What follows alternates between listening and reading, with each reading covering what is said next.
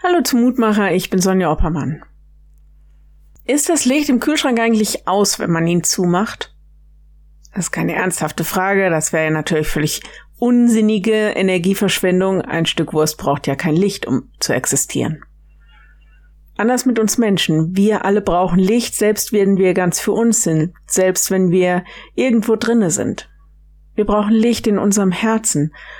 Und da wird schon deutlich, es geht gar nicht um natürliches Licht, das brauchen wir auch, sondern es geht um Lichter, um leichte, um zuversichtliche Gedanken und um Hoffnung, dass da etwas in uns scheint, das uns leben und wachsen lässt. Ihr merkt schon, ich bin so sehr daran gewöhnt, das als Licht zu bezeichnen, dass mir gar keine anderen Worte einfallen.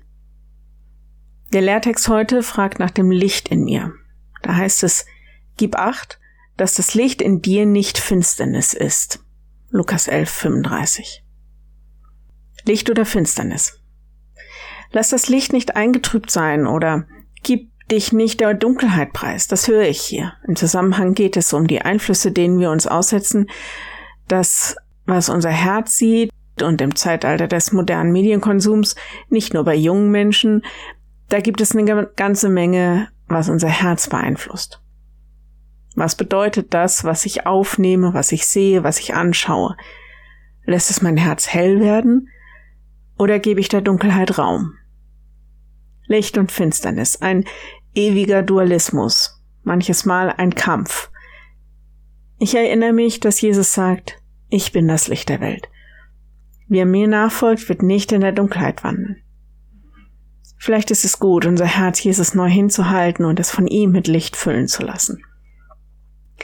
Ich lade dich ein, noch mit mir zu beten, heute mit Worten von Dietrich Bonhoeffer.